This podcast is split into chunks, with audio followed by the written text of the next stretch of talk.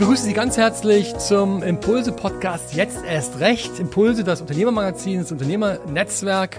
Und ja, Sie haben das alle erlebt in den letzten Monaten. Die Corona-Krise hat uns alle erwischt. Es hat sehr viel verändert in den Unternehmen in Deutschland.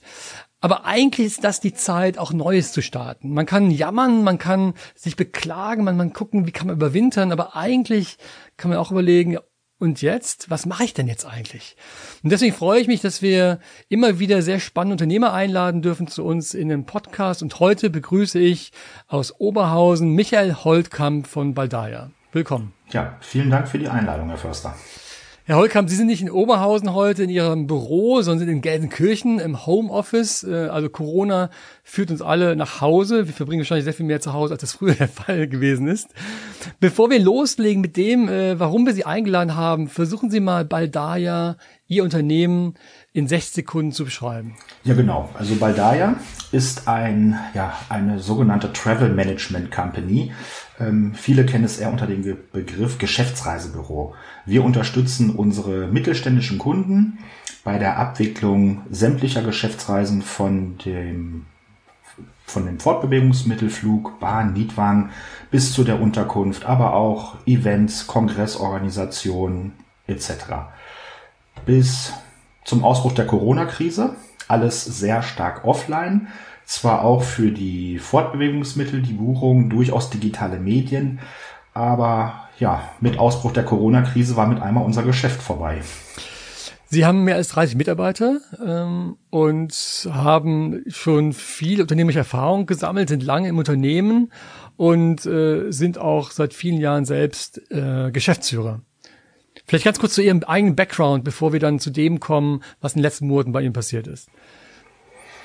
Ja, ich habe ganz klassisch eine Ausbildung gemacht, damals noch als Reiseverkehrskaufmann und bin im Jahr 1999 pünktlich zu meinem Geburtstag am 1.4.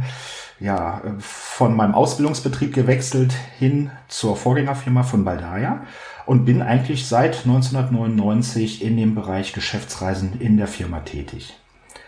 2002 habe ich dann relativ schnell den Weg geschafft, auch als Geschäftsführer mich positionieren zu dürfen. Mir wurde das Vertrauen gegeben. Nebenbei habe ich noch ein Studium gemacht an der Abendschule über sechs Jahre im Bereich Betriebswirtschaft.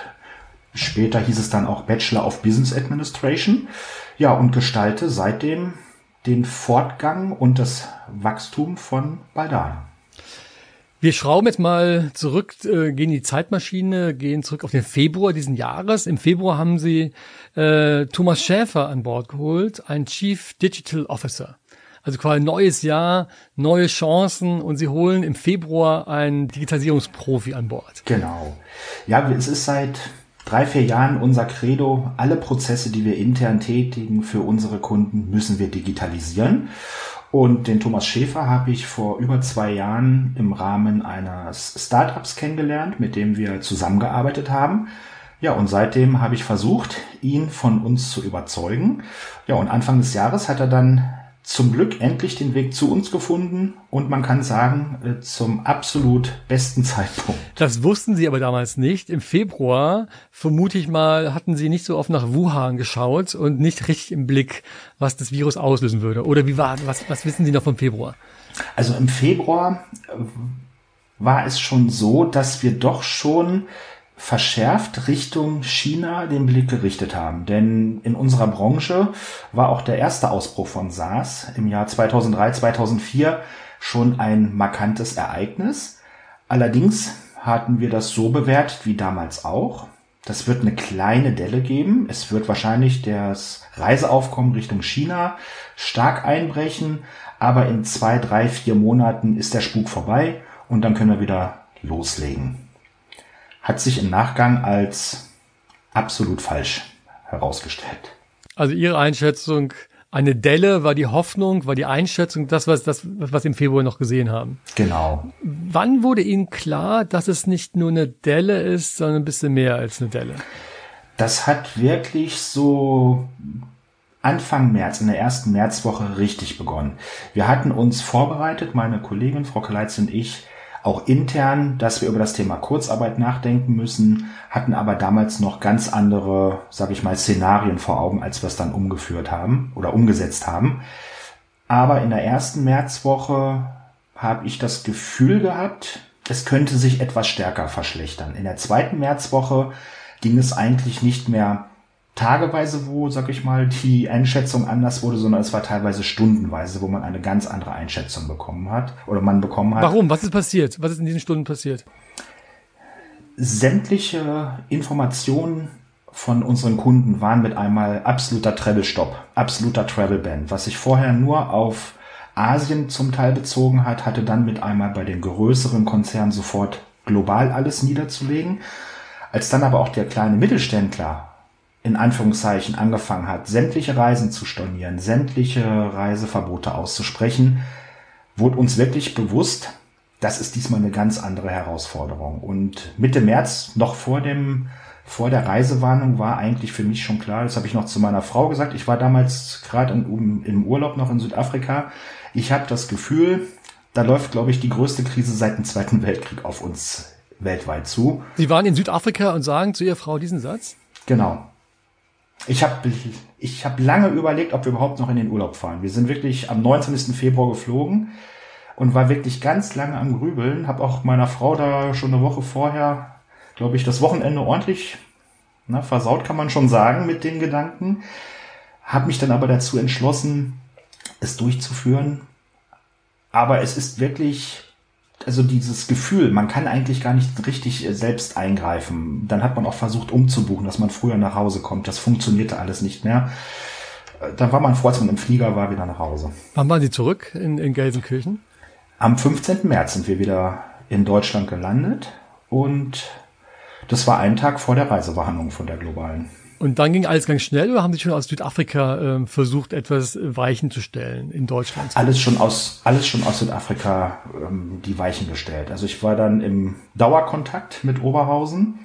Um, heutzutage durch die modernen Medien, mit der Teams-Kommunikation zum Beispiel, ging das wirklich sehr, sehr gut. Also man hat wirklich Dauertelefonate geführt und alle ja, Informationen, die man bekommen hat, auch sofort in Handlungen auch umgesetzt vor Ort. Was würden Sie sagen heute, nach, nach zwei, drei Monaten später, was war die wichtigste Entscheidung damals äh, im März, die Sie gefällt haben?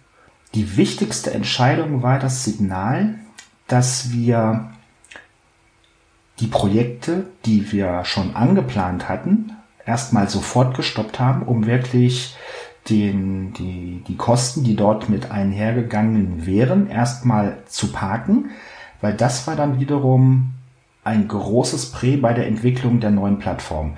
Denn die Kollegen hatten sich natürlich auch schon Gedanken gemacht, was könnten wir tun. Und als Thomas Schäfer dann zu mir kam, unser Chief Digital Officer, ich habe da eine Idee, was das Thema Online-Event-Management angeht. Das könnte man doch eigentlich anders machen. Das war genau an den ersten zwei, drei Tagen nach meiner Urlaubsrückkehr, haben wir sofort Feuer freigegeben und das Budget dafür zur Verfügung gehabt. Diese Plattform ist ja der Grund, warum wir Sie eingeladen haben. Es gibt ja viele Unternehmen in der Reisebranche, in der Tourismusbranche, äh, die lange gehadert haben. Ich habe noch vor Augen die Bilder, die Demonstrationen von Reisebüroinhabern. Also eine Menge an Wut, äh, an Ärger, aber auch äh, ja Hilflosigkeit. Ähm, was Sie gemacht haben, sehr früh Mitte März, dass Sie entschieden haben, wir starten was ganz Neues. Ähm, wissen Sie noch, ähm, wie das war, als Ihr Digital Officer Thomas Schäfer zu Ihnen kam und diese Idee mitbrachte? Das weiß ich noch ziemlich genau. Wir hatten, ich glaube, Mittwoch drüber gesprochen und dann sagte er, ich setze mal für Donnerstag ein Team-Meeting an noch oder ein Teams-Meeting an. Ähm, ich habe da noch jemanden von dem damaligen Startup mit dabei und dann haben die mich an dem Abend eigentlich innerhalb von einer Stunde sofort überzeugt, dass das eine, eine, eine Plattform werden kann, um wirklich dieses Online-Conferencing perfekt umsetzen zu können. Denn es war von vornherein klar, wir wollen nicht einfach nur ein neues Zoom oder ein neues GoToMeeting erstellen, sondern wir wollen ja die komplette Dienstleistung dahinter, wirklich die Übernahme dieses Online-Konferenzmanagements durchzuführen. Ähm, inklusive Glückspaketen, inklusive Haptik, dass man auch mal so einen kleinen Goodie dann auf dem Schreibtisch hat und dann vielleicht einen Keks essen kann zusammen mit den anderen in der Cafeteria. Und es hat mich wirklich sofort überzeugt. Dann haben wir, habe ich an dem Donnerstagabend noch ganz lange ähm, drüber nachgedacht, mit meiner Frau gesprochen und die Entscheidung war am Freitagmorgen direkt klar, wir machen das. Das müssen wir erklären. Ich meine, Sie machen seit Jahren, Jahren Geschäftsreisen und jetzt machen Sie in Online-Events. Also Sie wissen, wie man Flugzeuge äh, zum Start bringt und Schiffe und alles. Aber warum jetzt Online-Events? Warum hat sich das so schnell überzeugt? Wir verkaufen in Anführungszeichen keine Flugplätze, sondern wir verbinden unsere Kunden mit ihren Auftragnehmern, mit ihren ähm, Produzenten vor Ort. Das ist auch unser Claim Connecting Business. Und für mich ist ganz klar, offline wird es in den nächsten, oder war es damals ganz klar, offline wird es in den nächsten Monaten so nicht passieren. Aber es war auch da schon relativ schnell klar, der Geschäftsreisebereich wird sich nachhaltig ändern. Und für mich ist immer noch das Connecting Business in den Mittelpunkt. Jetzt machen wir es halt nicht mehr physisch, indem wir Leute von A nach B schicken, sondern jetzt machen wir es digital, indem wir ein, eine Online-Konferenz für unseren Kunden aufsetzen und damit die Verbindung ja, der Geschäfte möglich machen. Und dennoch ist es ein großer, großer Weg, ja. Also, man Connecting, das hört sich gut an, aber das hätten sie ja vorher auch machen können. Also, war die Verzweiflung so groß oder war die Lust so groß oder warum an diesem einen Abend diese Entscheidung? Also, die Verzweiflung war nicht so groß. Ich glaube, die Lust war sehr groß etwas Neues zu machen. Denn für mich ist ganz klar, Digitalisierung ist das Zukunftsmegathema. Neben ein, ich sag mal, vier anderen Megathemen. Und wir haben bisher immer nur überlegt, wie können wir unser altes Geschäftsmodell digitalisieren. Über den Kongressbereich und Eventbereich hatte ich so intensiv noch nicht vorher drüber nachgedacht. Was aber ganz klar war, auch schon mit den Informationen, die wir Mitte März hatten, dieser Bereich wird wahrscheinlich in den nächsten Monaten, wenn nicht sogar Jahren, ein massives Problem haben, in dem er einfach nicht stattfinden kann. Und dann haben wir sofort gesagt, das ist eine Nische, die wir besetzen können. Und wenn wir es schnell machen, haben wir ein ganz, ganz großes Prä an der Stelle. Und das war eigentlich dann auch das Wichtigste, schnell ein tragfähiges Konzept umzusetzen. Ich habe zum Thomas Schäfer gesagt, du hast zwei Wochen Zeit, den ersten Prototypen zu bauen. Es waren dann drei oder vier Wochen insgesamt, aber dann hat das System gestanden.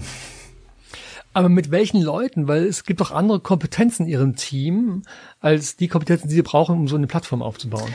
Das ist richtig. Also der Hauptakteur war natürlich Thomas Schäfer und unser externer Dienstleister, ich sag's mal, die Leute von der Firma Circle, die die Programmierarbeit gelie geliefert haben an der Stelle, die wirklich auf der Plattform, die wir schon für unser anderes Projekt angefangen haben, wirklich gesagt haben, jetzt können wir den Bereich für den Chat, äh, für den Chat sage ich schon, für das Online-Event-Management und Conferencing-System schaffen.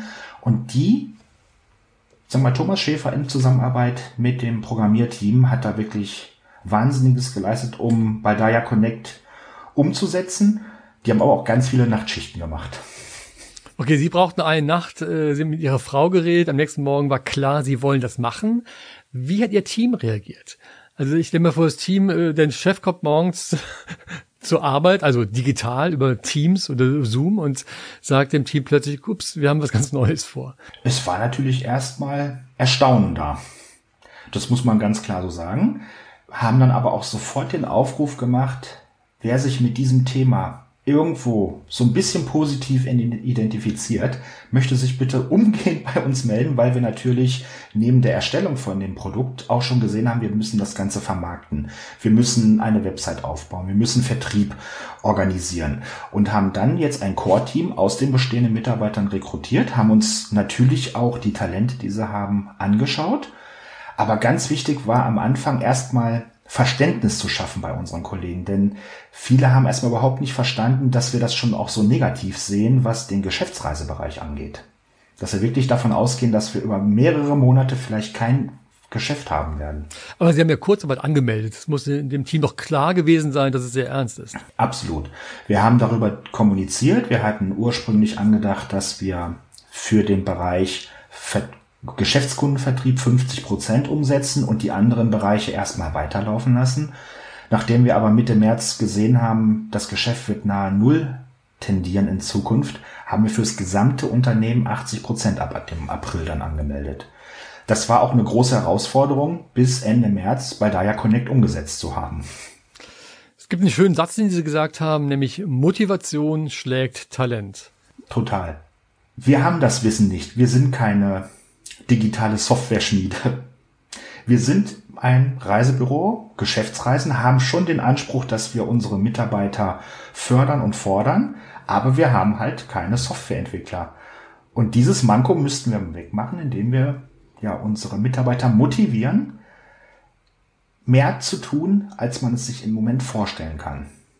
Und ich kann den Kollegen immer nur einen ganz großen Strauß Blumen zücken und sagen, das, was die da geliefert haben in der Zeit, ist in meinen Augen absolut herausragend. Ich hätte nie gedacht, dass man so schnell einen Change umsetzen kann. Was ist das Geheimnis? Also Sie sagen, Motivation schlägt Talent. Jetzt bitte verraten Sie uns das Geheimnis, wie es Ihnen gelungen ist, halt die Motivation so stark werden zu lassen, dass selbst die, die gar keine Talente hatten, in der Lage waren, so etwas umzusetzen. Na, wir haben es, wir, wir machen das schon seit vielen Jahren, dass wir über den Wandel sprechen und wir von Baldaya haben uns immer wieder neu erfunden, auch in den letzten Jahren. Immer wieder, wenn ein Thema aufgetaucht ist, haben wir uns diesem Thema gestellt, haben unseren Kunden zugehört und haben dann mit dem Team zusammen eine Lösung gefunden. Und die kennen uns einfach. Die wissen, wenn Holcomb und Kaleitzi eine neue Idee haben, kann das durchaus sein, dass sie das richtig in den Markt reindrücken und dann müssen wir uns auch bewegen aus unserer Komfortzone raus, um dorthin zu kommen. Wir haben zum Beispiel, auch das ist ein großer Vorteil von uns, Anfang diesen Jahres so ein digitales Fitnessprogramm aufgesetzt innerhalb der Firma wo auch unsere älteren Mitarbeiter, die vielleicht mit TikTok nichts anfangen können, von den jüngeren als Reverse Mentoring Partner angeleitet werden, was passiert denn eigentlich so da draußen, so dass wir da wirklich schon diesen dieses ah, wie soll man das ausdrücken, so dieses diesen Spaß an der Digitalisierung auch wirklich mehr rüberbringen. Und wenn wir jetzt auch noch gesehen haben, dass wir dort ein Produkt selbst entwickeln, was wir in den Markt geben, was kein anderer hat, das ist für die Mitarbeiter Motivation pur, das an den Mann zu bringen. Wie ist das gelaufen? Sie haben erzählt, Sie kamen aus Südafrika Mitte März zurück. Sie hatten nur ein paar Tage. Die Idee kommt. Sie sagen, ja, wir machen das. Das Team zieht mit. Sie brauchen drei, vier Wochen, um es umzusetzen. Und, und dann der erste Kunde. Wie ging das? Das waren erstmal sehr viele, sag ich mal, Akquisegespräche, die wir über die klassischen Medien gehalten haben, wo wir dann auch die Präsentation gemacht haben. Und als der erste Kunde wirklich gesagt hat, ja, ich mache es, habe ich alles ausgestellt, was irgendwie äh, Telefon und Videokonferenztool war und habe einfach nur Chaka gerufen. Weil man einfach feststellt, ja, wir haben den Markt verstanden. Es wird von den Kunden angenommen und wir haben ein Modell gefunden, womit wir auch Geld verdienen können am Ende des Tages. Ein ganz einsames Chaka, das keiner gehört hat, weil sie alles ausgestellt haben. Was mit ihrem Team? Haben die nicht das Chaka auch gehört? Die haben das Chaka auch gehört. auch intern haben die das Chaka gehört. Die große Teams-Konferenz und wie haben die es gemacht? Ja, wir haben das innerhalb, wir haben jetzt regelmäßig haben wir ein 14-tägiges Team-Meeting und da haben wir das natürlich auch genau so mitgegeben. Ähm, dass auch nach den ganzen negativen Informationen, die wir im Vorfeld auch geben mussten, mit Umsatzeinbruch, mit allem, was dazugehört, wir aber gesagt haben, wir haben es geschafft. Wir sind jetzt an dem Punkt, dass wir damit das Produkt an den Markt bringen können und Geld verdienen können. Und das ist ja für alle auch eine Zukunftsperspektive und Arbeitsplatzsicherung an der Stelle. Konnten Sie schon ein paar Leute aus der Kurzarbeit rausholen oder die, die Prozentzahl wieder runterschrauben? Leider noch nicht. Also wir stehen auch jetzt noch, wir haben jetzt Ende Mai immer noch einen Umsatzrückgang von 90 Prozent im Vergleich zum Mai letzten Jahres. Da sind leider Gottes noch keine Sprünge drin. Ich habe Hoffnung jetzt mit Ende der Reisewarnungen und mit den ersten leichten positiven Signalen auch von den großen Airlines, dass die wieder viel mehr Kapazität in den Markt geben, dass es besser wird. Aber ich bin da noch sehr, sehr skeptisch. Ich glaube auch, dass der Geschäftsreisemarkt sich in den nächsten Jahren dauerhaft ändern wird und nicht mehr vielleicht diese Größenordnungen hat, die er mal hatte. Das heißt, das neue Projekt ähm, bei Daya Connect ist nicht nur nice to have für ein paar Monate, sondern ist für Sie schon etwas auf Dauer, was dann vielleicht auch kompensieren könnte, was generell wegfällt im Bereich Geschäftsreisen? Ganz genau. Also das ist wirklich ein Punkt, den ich sehe, dass ich es als absolutes Zukunftsthema auch sehe.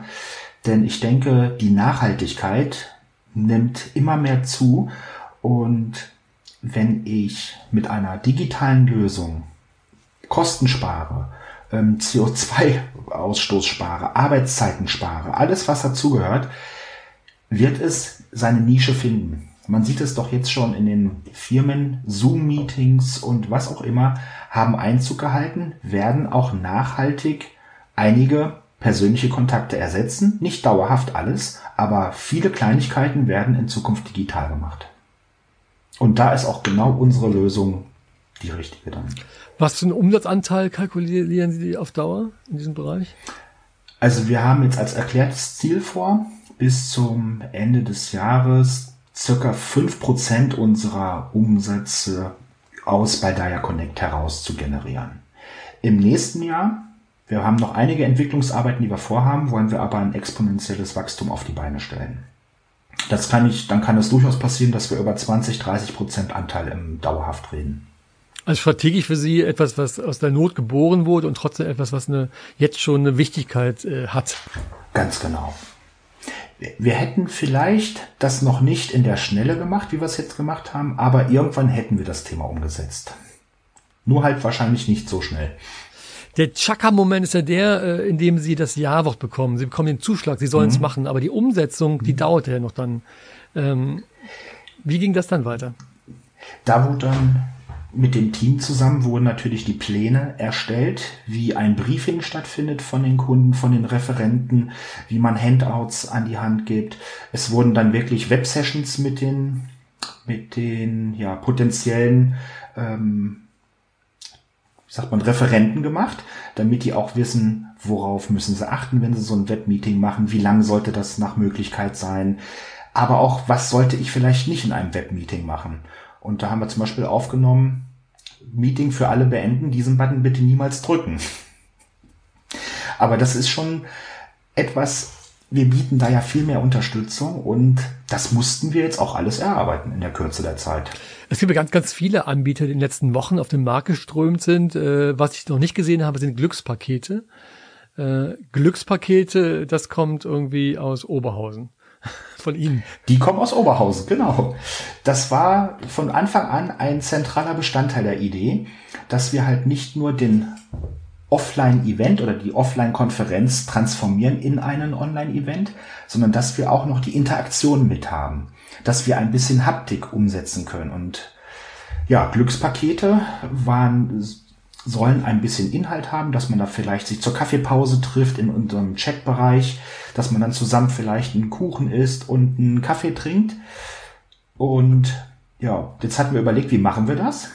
Ich hatte ja gesagt, Anfang April habe ich Geburtstag. Jetzt konnte ich niemanden im Büro eine Kuchenlage an den Meeting Point stellen und sagen, bitte bedient euch. Und ja, was habe ich kurzerhand gemacht? Bin in die Metro gefahren, habe die entsprechende Packung Glückspakete gekauft, habe Inhalt dafür organisiert. Das waren Yes-Törtchen, das waren Fläschchen Bier, ein kleiner Prosecco und so zwei Jakobs Kaffee-Instant-Pulverteile und noch ein kleiner Osterhase, weil es war genau vor Ostern. Dann haben meine Frau und ich die Pakete gepackt, sind zur Post und haben die an jeden Mitarbeiter bei uns im Unternehmen geschickt.